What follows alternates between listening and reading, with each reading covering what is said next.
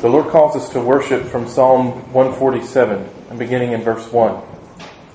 Praise the Lord, for it is good to sing praises to our God, for it is pleasant and praise is beautiful. The Lord builds up Jerusalem. He gathers together the outcasts of Israel. He heals the brokenhearted and binds up their wounds. He counts the number of the stars. He calls them all by name. Great is the Lord and mighty in power. His understanding is infinite. The Lord lifts up the humble. He casts the wicked down to the ground. Sing to the Lord with thanksgiving. Sing praises on the harp to our God. Amen.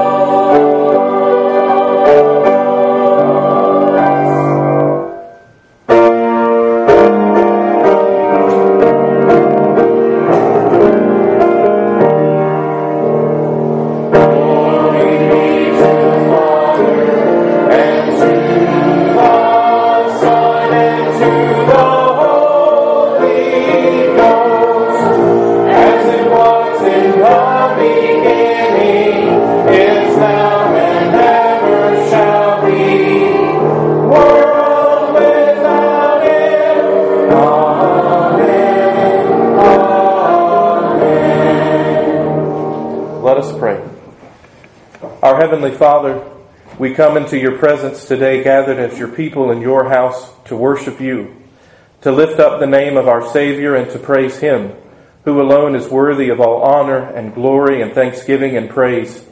And Lord, it is our delight and our desire to praise you today in a way that is pleasing in your sight. And we pray that you would fill us with your Spirit, that we would speak the truth on our lips. Lord, that we would lift up the name of our Savior, and that you would be pleased with all that is done today in your house to worship you and to honor our Savior. And Lord, we join our hearts together now and pray the prayer that you taught your disciples to pray, saying, Our Father, who art in heaven, hallowed be thy name. Thy kingdom come, thy will be done, on earth as it is in heaven. Give us this day our daily bread, and forgive us our debts, as we forgive our debtors. And lead us not into temptation, but deliver us from evil. For thine is the kingdom, and the power, and the glory, forever. Amen. Turn in your hymnal to page eight forty-five. We're going to recite together the Apostles' Creed, and I'm going to ask you a question. Christian, what do you believe? I believe in God the Father Almighty, Maker of heaven and earth, and in Jesus Christ, his only Son, our Lord, who was conceived by the Holy Ghost, born of the Virgin Mary, suffered under Pontius Pilate, was crucified, dead, and buried. He descended into hell, and the third day he rose again from the dead. He ascended into heaven, and sitteth on the right hand of God the Father Almighty. From thence he shall come to judge the quick and the dead. I believe in the Holy Ghost, the Holy Catholic Church, the communion of saints, the forgiveness of sins, the resurrection of the body, and the life everlasting. Amen. Hear these words of assurance from the book of Psalms, chapter one sixteen, beginning in verse five. Gracious is the Lord and righteous. Yes, our God is merciful. The Lord preserves the simple. I was brought low, and he saved me. Return to your rest, O my soul, for the Lord has dealt bountifully with you. For you have delivered my soul from death, my eyes from tears, and my feet from falling. I will walk before the Lord in the land of the living. Amen. Turn in your hymnal to page number six hundred as we continue to praise the Lord. He leadeth me, O blessed thought.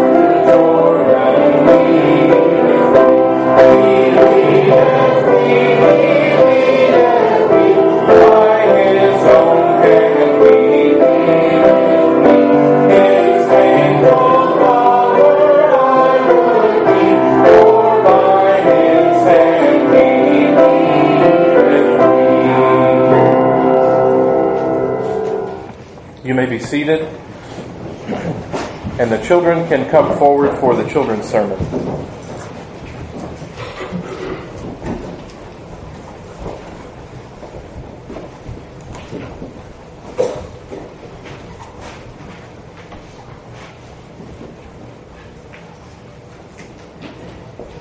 Good morning, children. There was one. Good morning, children. It's good to see you all. I wanted to ask you a question this morning and talk about a word in the Bible. Uh, there's a question in the Shorter Catechism that talks about faith in the Lord Jesus Christ and believing in Him. Can anybody just say what faith is? It's believing. Faith is believing. It absolutely is. And can somebody else say if faith is something we have on our own, or is it something that God gives us? Something that God gives us. It's a gift, and it is a precious gift. It's a gift that He gives to those whom He says are His children. And the rest of that answer in the Catechism says that we are to exercise faith in the Lord Jesus Christ and to receive and rest on Him as He's offered in the Gospel. Can anybody say what it means to rest in the Lord Jesus Christ? Does it mean that you, you sleep?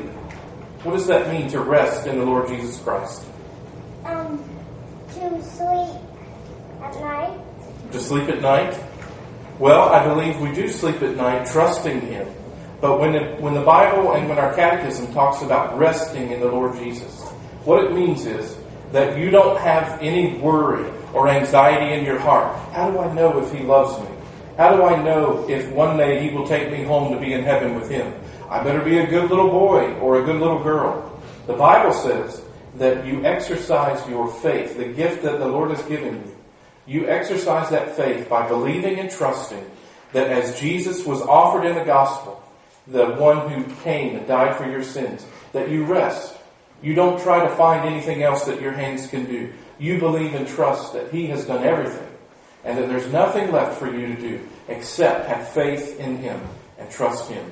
So I'm going to pray two prayers for you today, okay?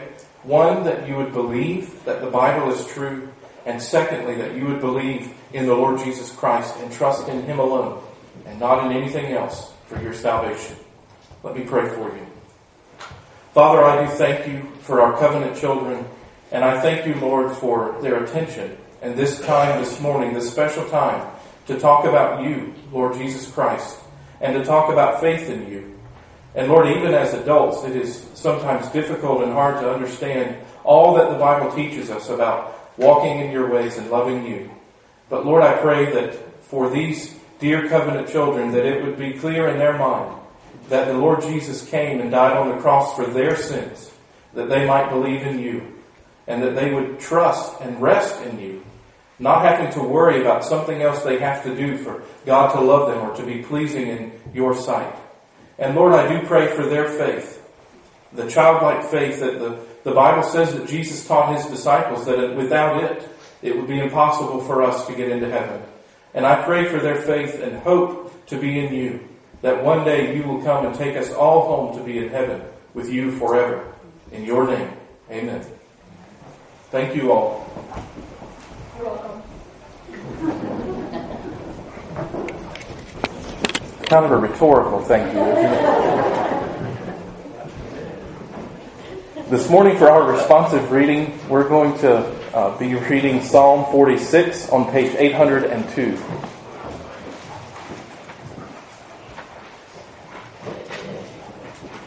Psalm forty-six.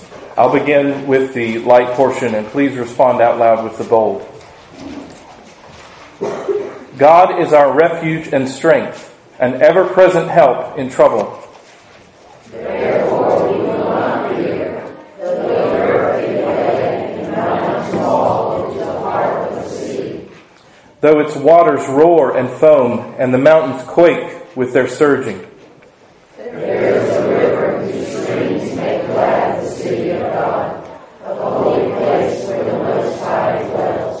God is within her. She will not fall. God will help her at break of day. The nations are in uproar. Kingdoms fall. He lifts His voice. The earth melts. The Lord Almighty is with us. Come and see the works of the Lord, the desolations He has brought on the earth.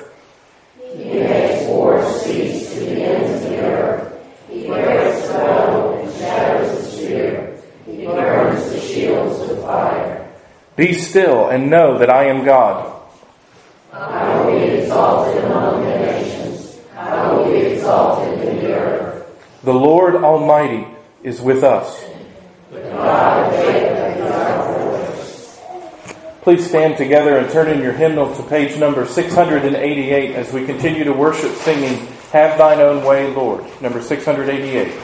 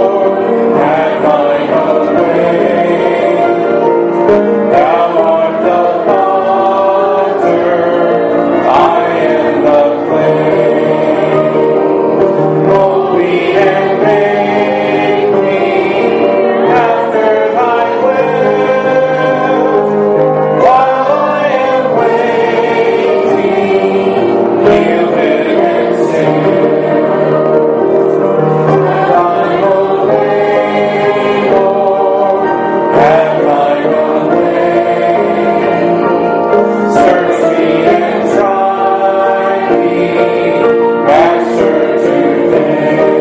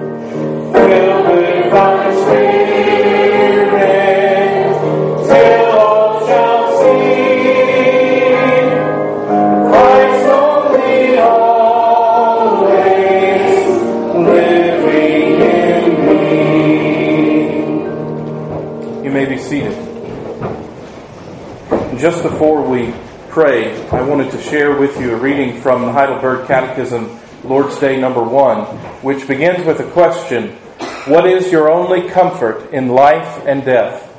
And the answer says, that I am not my own, but belong, body and soul, in life and in death, to my faithful Savior, Jesus Christ.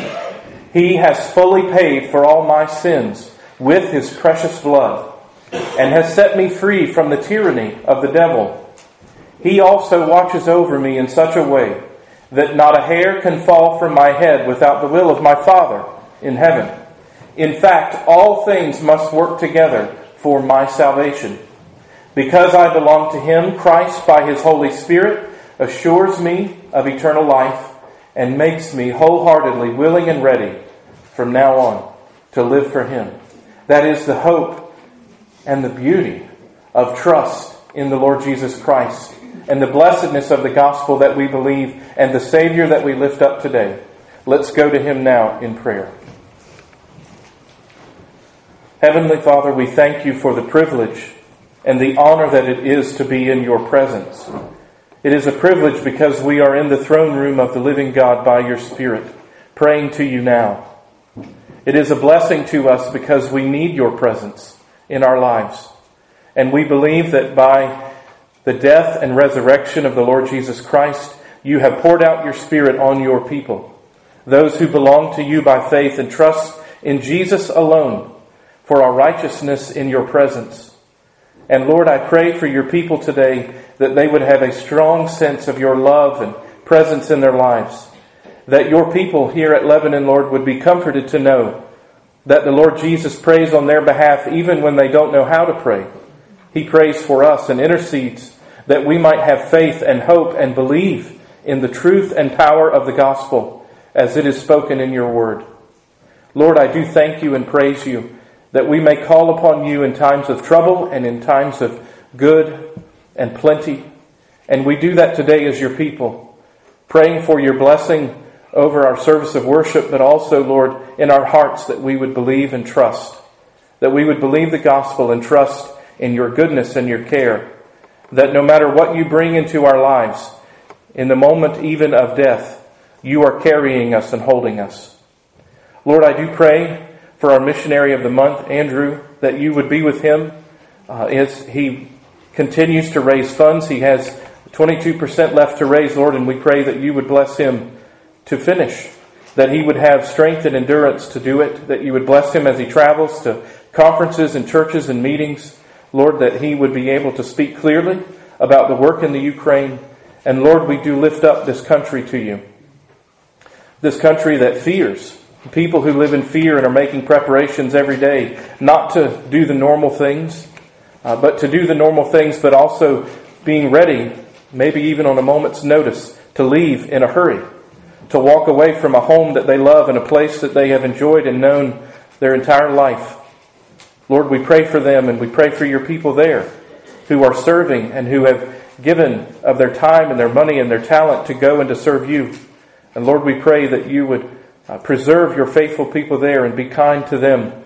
And Lord, that in these days, these difficult days, that You would be spreading the gospel, that lost people in the Ukraine would be hearing because of the faithfulness of Your people there who are serving. And Lord, I do pray for those in our midst here at Lebanon who are struggling in different ways. There are many among us who are sick, Lord, and who do struggle in their bodies and see every day the reality that we live in a fallen world. And Lord, I pray that You would comfort their hearts in the midst of sickness and difficulty and very uh, harsh trials, that you would cause your people to have faith and to give witness and testimony to your goodness.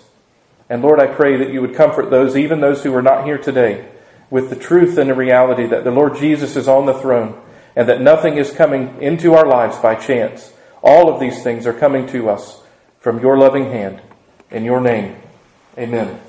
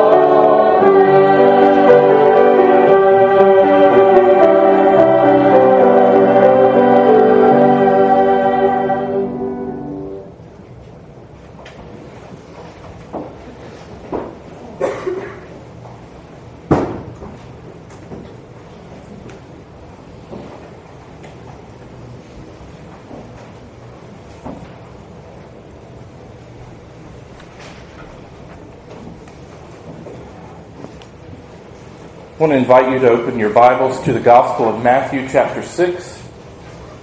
The sermon is entitled today, Your Will Be Done. Matthew chapter six. We're continuing to study uh, the Lord's Prayer in our series, Kingdom Life in a Fallen World. Matthew chapter six, I'm going to begin reading in verse nine.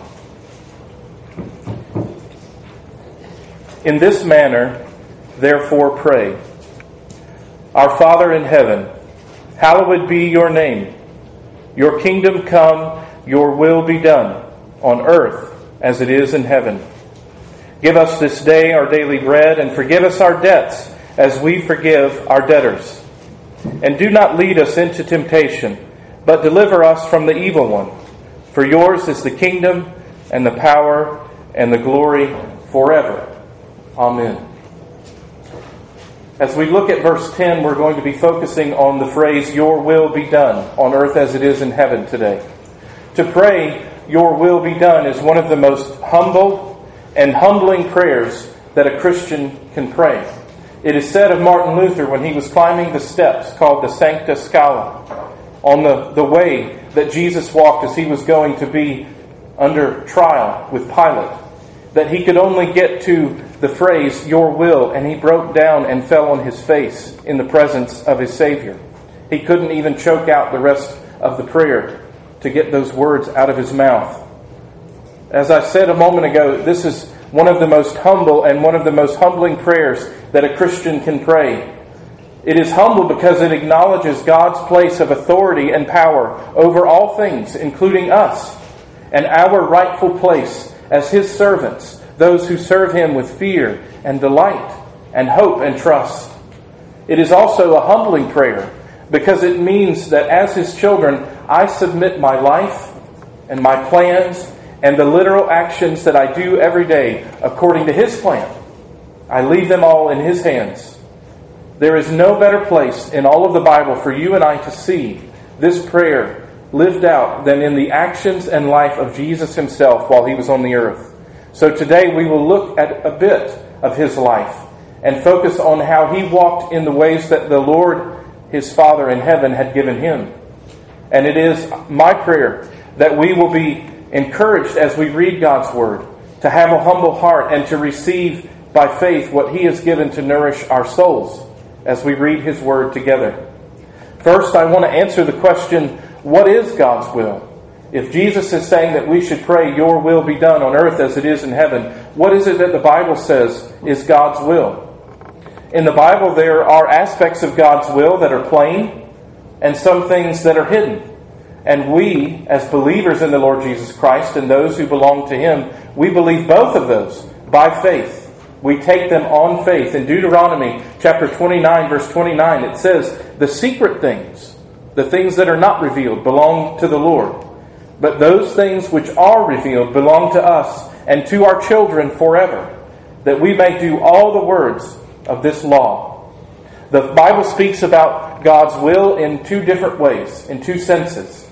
The first, in His decrees, as we have studied throughout the last two months on Sunday evening, His decrees. These are His eternal, sovereign, unchangeable plans, that what the Lord determines will happen will actually happen. It does happen and is accomplished. Whether the people of God love Him or seek to worship Him or not, they are not dependent on us. And He is not dependent on us. He does carry out His plans. Nothing stops it. Nothing slows it down or changes it. In Daniel chapter four, verse thirty-five, it says, He does according to His will in the army of heaven and among the inhabitants of the earth. No one can restrain His hand or say to Him, what have you done? So that's the first sense, His decrees, His sovereign, unchangeable, eternal plan. And secondly, are His commands, what you might call His ethical will, what He desires for people to do, and the commands that He gives in the Bible that we should walk in them. These are revealed in His Word, that is we see them in the Ten Commandments, in the royal law of love that Jesus is speaking about here in the Sermon on the Mount. And in His providence, some people actually do His will. They keep His commandments, but some people fail to do His will. As we think about these two senses of the will of God, it's important to keep this in mind. In Matthew chapter seven, verse twenty-one, Jesus spoke about this. Some people failing to do the will of God. It says, not everyone who says to me, Lord, Lord, shall enter the kingdom of heaven, but he who does the will of my Father in heaven. So those who go into heaven, those who have a hope and a home, an eternal home, are those who walk in His ways, who are obedient. Jesus said, as He encouraged the church through John the Revelator, he, he told him, those who overcome, to him I will give the crown of life. There are those who don't, those who do not do the will of the Lord. They look at the Bible, the Ten Commandments, or the royal law of love, and they set it aside. And they think that they can go through life and that that's fine. And clearly God is working in the midst of that. His plans are not thwarted in the sense of His decrees. But it is true that some people disobey the Lord. And we believe by faith that even that, even sin, is something that God uses. He's not the author of sin. He didn't create it. He never leads any of His people to sin or anyone else. But we do believe by faith that He uses it. And He can use it for His glory and for our good. So I told you that one of the best ways we can see God's will being carried out and, and lived is in our Savior, the Lord Jesus Christ. So I want to answer the question, how do we see God's will being carried out in the life of our Savior? How do we see it? And there really is a tightrope that we must walk as God's people as we look at Jesus in the Bible. It absolutely is true that He is the infinite, eternal Son of God, who is worthy of all worship and honor. Think in the sense of the fear of the Lord. And Moses, as he came into God's presence at the burning bush, he came and God told him, "Take off the sandals from your feet, for the place that you are standing is holy ground." When you take Jesus' name on your lips and His words in your mind and in your heart, you should have a sense of fear and awe that this is the living God that we're talking about. This isn't just someone that we read in the newspaper or see on the television. This is the living God, and we should fear Him. But there's also a sense in which Jesus is the ultimate premier example in the Bible of a child of God who walks in God's ways. The Bible says that He is our elder brother, that we should look up to Him.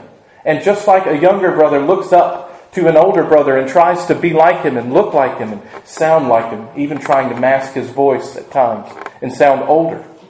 It is true that we should seek to walk in the ways that Jesus walked while He was here on the earth. So that's the tightrope we have to walk as we look at Jesus. Not to handle Him in a pedestrian sort of way, or to think about Him, or to say the words that He said and just handle them casually. He is the living God. First, how do we see Jesus doing the will of God in His life? And how was the will of God carried out? First, it was God's will, it was God's decree that Jesus would come to the earth and die. That was His plan from the very beginning. As we looked at the Christmas story, it was God's plan that Jesus would come as a little baby with the express purpose to die. In Matthew chapter twenty-six, verse thirty-nine, Jesus shows that He knew this. He says, as He was praying, and in the Gospel of Luke, it says that there were angels who came and ministered to Him, and as He was in great distress, He was praying, and such that the sweat that was coming off of Him was like great drops of blood that hit the ground. Jesus was in, was in anguish and distressed as He prayed. And He said, "Oh, my Father, if it is possible, let this cup pass from me. Nevertheless, not as I will, but as you will." He was saying, "Lord, if there's any other way to do this in your great grand plan of redemption, would you please do it at this hour and make it plain to me, and I'll walk in that way. But nevertheless, I know that I'm here to do your will. What you have chosen is the way that I should walk. And though it may be a dark and shadowy time for me, I believe that I should walk in it." And He did. In Isaiah chapter fifty-three, verse ten, in the English Standard Version, it says, speaking about God's will, His heavenly Father's will, "Yet it was the will of the Lord to crush Him. He has put Him to grief." It was God's will to do that to His Son, the Lord Jesus Christ, our Savior. In Acts chapter four, verses twenty-seven and twenty-eight, speaking about the will of God and about the Lord Jesus Christ, "For truly against your holy servant Jesus, whom you anointed, both Herod and Pontius Pilate, with the Gentiles and the people of Israel, were gathered together to do whatever your hand and your purpose determined beforehand to be done." What is clearly seen there is that the will of the Heavenly Father was done. But it's, he, he mentioned very specifically, he said Herod and Pontius Pilate and the people of Israel and the Gentiles, that everyone was working and doing according to God's plan, even in the midst of what was absolutely brutal and horrible to Jesus. That means that God had willed to kill His Son, and He chose to do it through these sinful people, even through the sins of people who crucified Jesus. He was crucified unjustly. His trial was a sham, and God worked in all of that. He ordained all of that in the life of His Son. The will of God was carried out absolutely. And this is a mystery that you and I cannot fully explain. The redemption that God planned for His people Himself was accomplished by Jesus becoming an actual man, though at the same time still being fully God, and He submitted Himself completely to the plan of God, to be horribly treated and brutally beaten and die a disgraceful death. God ordained Jesus' sinless life. He did not sin one time, did never give in to temptation. He chose for Jesus to live according to His word perfectly. He is the perfect example of righteousness in the Bible, and He was the perfect, spotless sacrifice for our sins. That was God's will, that He would be that way for us. God ordained the use of the sins of Herod and Pilate and the Gentiles and the people of Israel. And that is a mystery that we cannot explain. Well, how can you say God uses sins, but He's not the author of them? And we have to come to the Bible and say, remembering what I read from Deuteronomy, and say, I don't understand all that this means and how it's possible that God could use sins in His plan, but the Bible says that He does. And Deuteronomy says that the secret things belong to Him, and I must leave them there. I can't go diving into them and understand them. It's not possible for me to dig deeper or look at the Hebrew or the Greek and, and figure this out. This is something that God has chosen to make hidden to His people in His wisdom. But He says that this is true, and it absolutely is true. How do we see the will of God being worked out in Jesus' life? Number two, it was absolutely Jesus' will and desire to walk in the path of obedience. This was not something that He didn't want to do, even though we see in His humanness He prayed, Lord, take this cup from me, if you will. In His desire and His heart of hearts, He submitted to it fully. He said, this is the path that my Father wants me to walk in, and I will walk in it. In Matthew chapter sixteen, verse twenty-one, from that time Jesus began to show His disciples that He must go to Jerusalem. He knew. And suffer many things from the elders and the chief priests and the scribes, and be killed and be raised on the third day. It was His desire to go to Jerusalem. As He went to different cities and towns, people tried to keep Him. Stay here, Lord. Be with us a day longer. And the disciples even were a little confused about this. And they said, Lord, we're not going to go there, are we? You've heard what's ha- going to happen there. You've been telling us about it. Are you really going to go? And it was His desire. In the Gospel of Mark, it says that He set His face like flint to go. As solid as a rock and a piece of iron, he, his will was determined, I will obey my Heavenly Father. I will do what He sent me to do. This is what walking in obedience looks like. His desires and His heart were actually turned to obey His Father. In John chapter four, verses thirty-two and thirty-four, this is just after Jesus had had a conversation with the woman at the well and had talked with her about her husbands and about worship.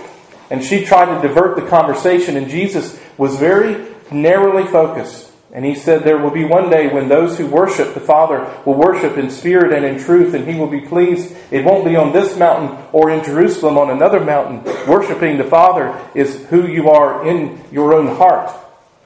And what you say is not as important as what is on the inside. And as He was finishing that conversation, and the disciples are looking at Him, and no one had the guts to say, Lord, did you realize you were talking to a Samaritan woman? And no one said anything to him about that. They immediately go to the diversion of, uh, Rabbi, you should eat. And what does Jesus say to them? How does He respond to them? He says in verse thirty-two and thirty-four, I have food to eat of which you do not know. And they're puzzled. Lord, you're not carrying a bag. You don't have a satchel. There wasn't a donkey that you pulled along with provisions. What food is it that you're talking about? And Jesus told them, my food is to do the will of Him who sent me and to finish His work. It was the Lord's will to obey His Heavenly Father. Even if that meant the dark night, the darkest night that any soul has ever gone through, through the cross, through the horrible beating, through mockery, through everything that He went through. And this should be something that we have to level with in our hearts. You can look at Jesus and see this. You can be sorrowful. You can say, well, I can't believe in a God that way, who has only one son. We say He is the only begotten Son of God. He has only one son. I can't believe in a God who would do that to His son, that that's His will. That's His best plan. I can't believe that. Or maybe you look at your life and say, I don't know that I can trust a God who allows me to go through this, or puts my family through this, or someone who is dear and near to your heart. I can't believe that He is good if this kind of suffering exists in the world. Either He doesn't care, or He has no power to do anything about it. And I believe as we look at the Lord Jesus, and as we look at Him very closely in the Bible, we must deal with this question of, Is it the will of God that suffering come into the life and the existence of His people? And if you question that, I believe that your heart will crumble, dear people of God, because this world is brutal. It is harsh, and it is mean, and it is nasty. And sin is difficult, and it, it infects every one of us. There is not one person in this room who has not been impacted by it. And you will either deal with this in the gospel, in grace, or you will turn inward, you will push the Lord away, you will push other people away, you will have nothing to do with the church in the realist sense of being engaged, unless you believe that this is true. To pray, "Your will be done," should cause our hearts to bow before our Heavenly Father, because you have to be able to pray that with integrity. Lord, your will be done on earth as it is in heaven. You are praying, Lord, would you please be the delight of my heart and the delight of my family's heart, that we would walk in your ways and trust you just as Jesus did, even in that night in the garden when he was about to be crucified. Lord, give me that kind of faith and hope and trust in you to put one foot in front of the other and to obey and say, your will be done. May it be the delight of my heart, just as it is the angels in heaven and the saints who have died and gone before me, who do your will with all joy and satisfaction in your presence. Lord, may I do that here, now, in this life. To pray that is a serious thing. It is a humbling thing. And it's something that we should pray with integrity in our hearts. We cannot pray this prayer with integrity in our hearts unless God fills us with His Spirit to walk in His ways in love and obedience. You won't do it. I won't be able to do it. There's no amount of feeling better about life and just trying harder and I'll just keep a smile on, keep loving Jesus and walking in His ways. You can't do that. There's not enough energy in the world to be able to do that apart from His grace. So when you pray, Lord, your will be done, you are praying, fill me with your Spirit. I need it today. Otherwise, I won't obey in a pleasing way. Fill me with your Spirit that I would raise my children today to know you. Give me patience. Give me grace. Give me a desire to love you. First, praying this with integrity of heart means that you and I will acknowledge and obey as God's people the revealed will of God. Not get busied about on a tangent, hoping and wishing that we had a crystal ball to know everything that would happen in life. No, you are focused on seeing God's Word and obeying what it says. The revealed will of God. This implies that you and I, as serious students of God's Word, are studying it. What does it say? How am I supposed to walk in His ways? How am I to obey Him and to do everything for His glory? How do I know what that is unless I'm reading my Bible and asking Him to show it to me? Help me to understand it. Don't let me get distracted with other things. Don't let me fall down the rabbit hole and never come out. Lord, help me to read your Word and understand it. To acknowledge and obey the revealed will of God. We honor the Sabbath. We don't steal or kill or covet.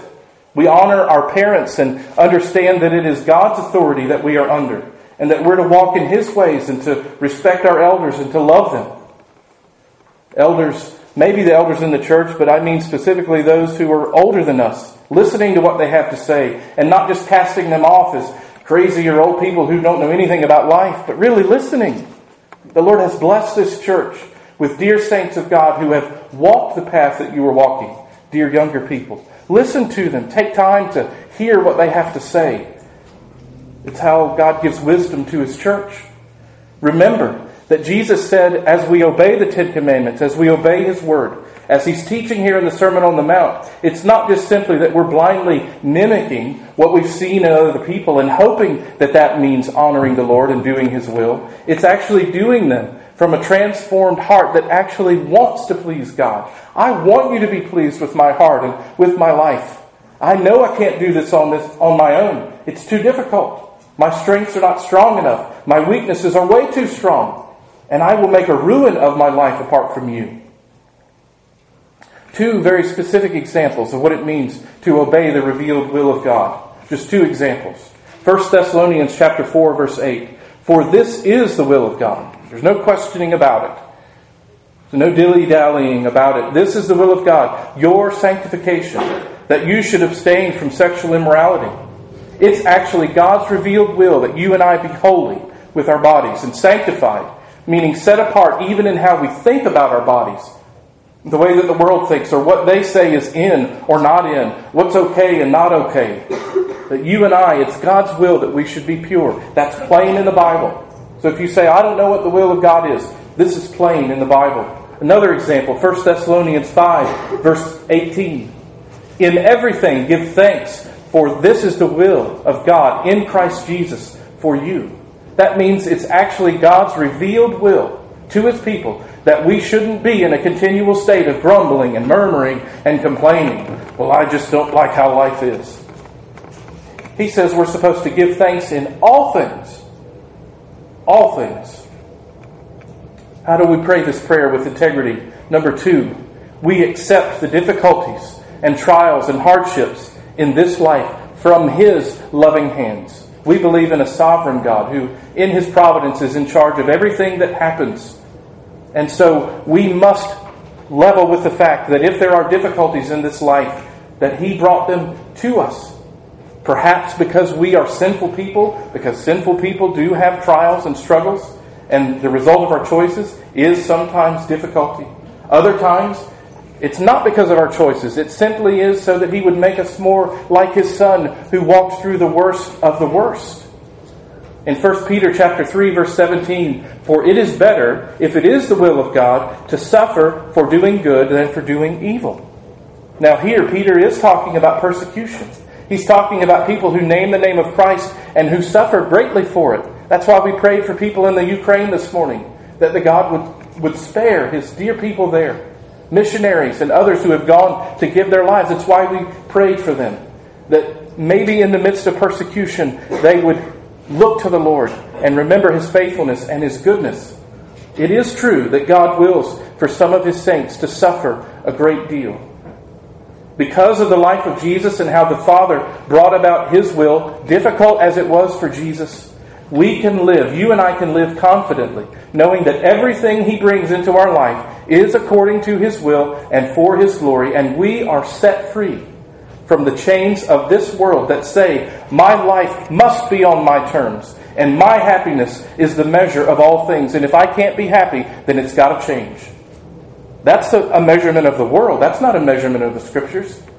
Jesus wasn't happy on the cross. He wasn't enjoying it. It was horrible. And if you are walking through a difficult, dark time, you don't have to like it, but you do have to accept that your Savior led you there, and He is holding your hand, and He will guide you through it. He absolutely will by His Spirit. He promises this.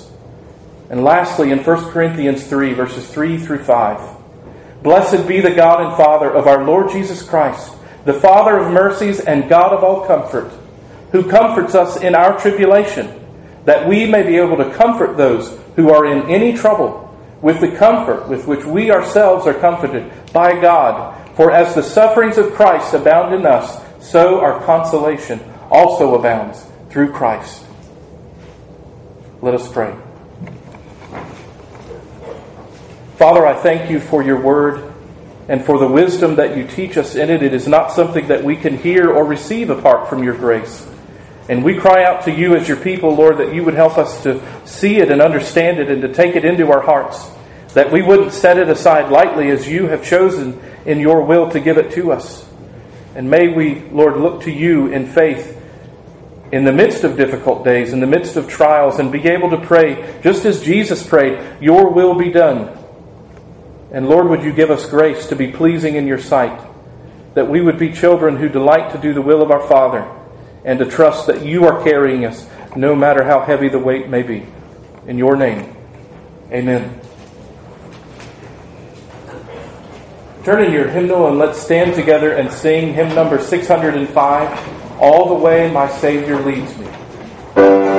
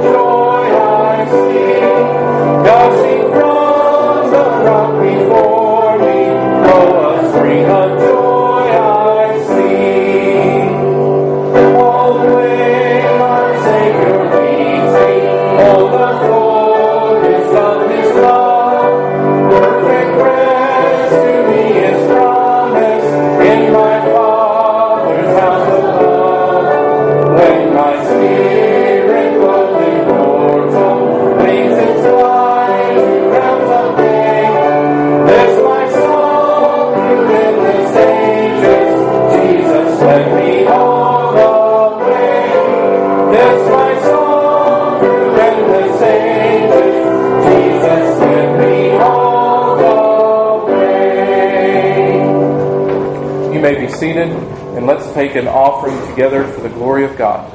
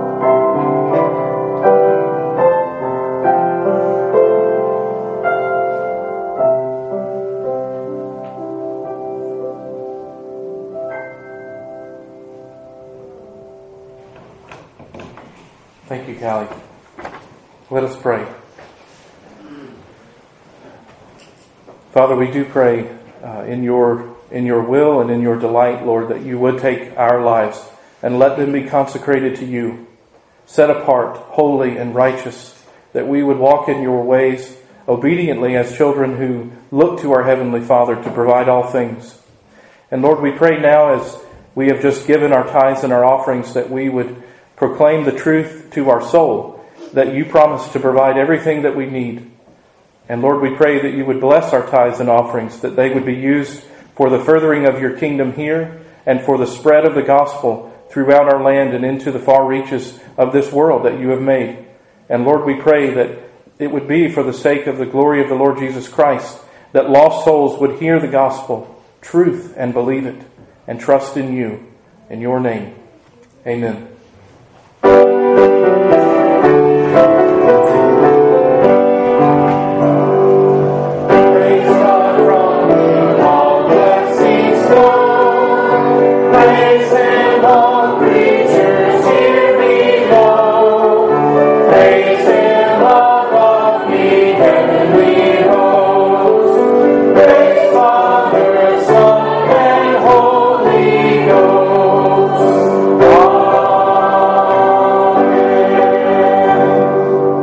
just before our benediction, I want to remind you that we do not have men's Bible study tomorrow night. It is the first Monday. So men's Bible study we will have the second and third Mondays, uh, beginning a week from this Monday. And also we will be gathering tonight for our normal services at six, and hope that you can come out and join us as uh, the adults are studying in the Westminster Confession of Faith on the chapter in, on creation. Receive the benediction of our Lord. Now may the God who did not even hold back His very own Son, but handed Him over for us all, provide you with every good thing you need in order to do His will and to do you inside what pleases to Him. Amen.